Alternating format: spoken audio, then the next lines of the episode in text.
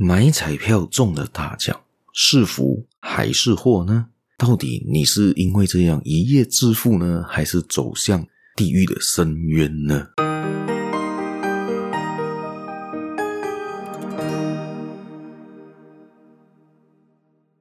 ？Hello，大家好，欢迎大家今天又来到这个犹太小故事这个 Podcast 这个节目啦。我是小叶，在这里跟大家说一声早安、午安、晚安啦。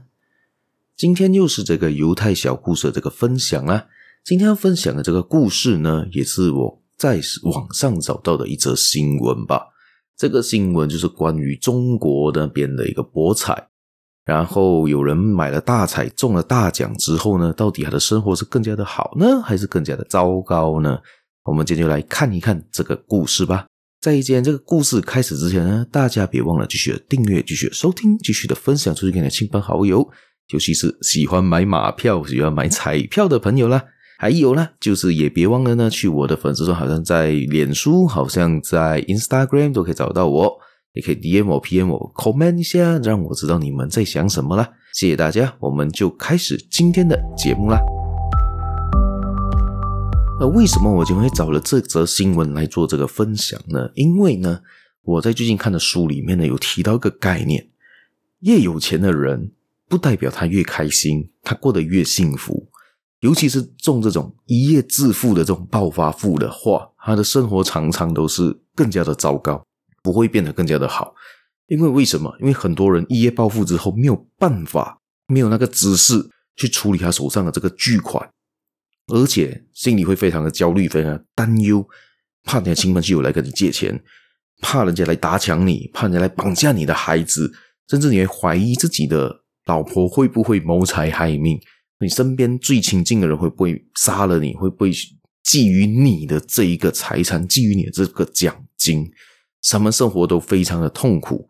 反而是你是一步一脚印，慢慢的致富的人，然后自足、满足、知足的人，就会呢感到更加的开心。今天我看到这一则新闻是发生在中国的，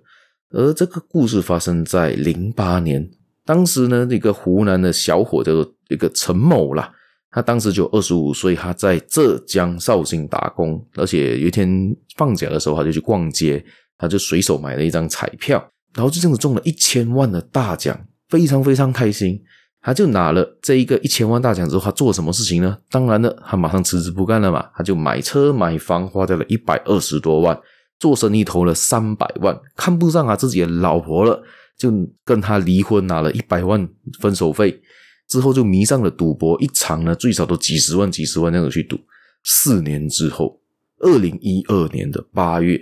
他变得一贫如洗，房子甚至被抵押出去，父亲呢只能住在月租金两百元的地下室里面。他曾经投资的那些房地产啊、空调销售啦、啊、采砂场啊，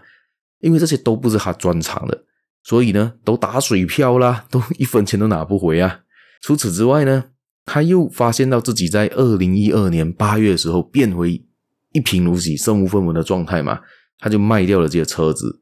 抵押了自己的房子，还跟银行申请了一张二十万的信用卡，甚至在这张信用卡里面恶意透支了十九万之后就消失不见了，为了躲债嘛。他就远走他乡，回到当初给他带来幸运的这个浙江绍兴，想在这里试试身手，才买多两注，看会不会中奖啊！但是呢，他去买了之后呢，就给警察抓掉了，甚至他这个就变成是欠债入狱了。为什么还会落得这这个下场呢？因为最主要是他根本没有这个理财的能力，他拿到了这一笔巨款之后，他不懂他怎样花这笔钱。他就乱花，就想买什么就买什么，没有去思考后果，到底他这笔钱会不会有一天会用完？然后他打算拿这笔钱来做什么？他只想到我当下想要享受，当下想要做什么我就做什么，所以就造成他很快的在四年里面就把这笔钱、这笔大奖花光了，甚至身边闹得妻离子散的情况，非常的，你算可怜吗？还是算他自己是一个可怜之人？可就有可恨之处呢，还是怎样？我不知道怎样评论这一号人物了。这样的故事呢，常常发生，不止在我们平民身上，也会发生在一些有钱的名人身上，尤其是 NBA 球员如果大家有印象的话，在很多的 NBA 球员甚至就退役之后，其实你一进入 NBA，就算你是一个很普通的篮球员，你的身价都是破亿的。但是呢，很多人就是拿到那笔钱之后呢，就乱花、乱买、乱用，散尽家财，可能跑去跑夜店啊。给朋友啊吸毒啊等等等等的，到最后很多人都是一贫如洗，然后甚至接近破产的边缘。你想想，一个亿万富翁，一个千万富翁，一下子退役之后，不知道几年就变成一贫如洗。很少人有可以非常有投资眼光的，很多人就会相信自己的朋友乱买乱用之后呢，就亏完所有的钱了。在 NBA 里面的球员有比较显示比较出名的，我印象中是 Allen Iverson，就是。战神呐、啊，李安瑟就是他呢，就是常常是，因为他有很多结帮帮派的人，他就那时候就很花钱如流水，就花了很多。当当时他甚至离婚的时候，他的那个赡养费好像都出不出来。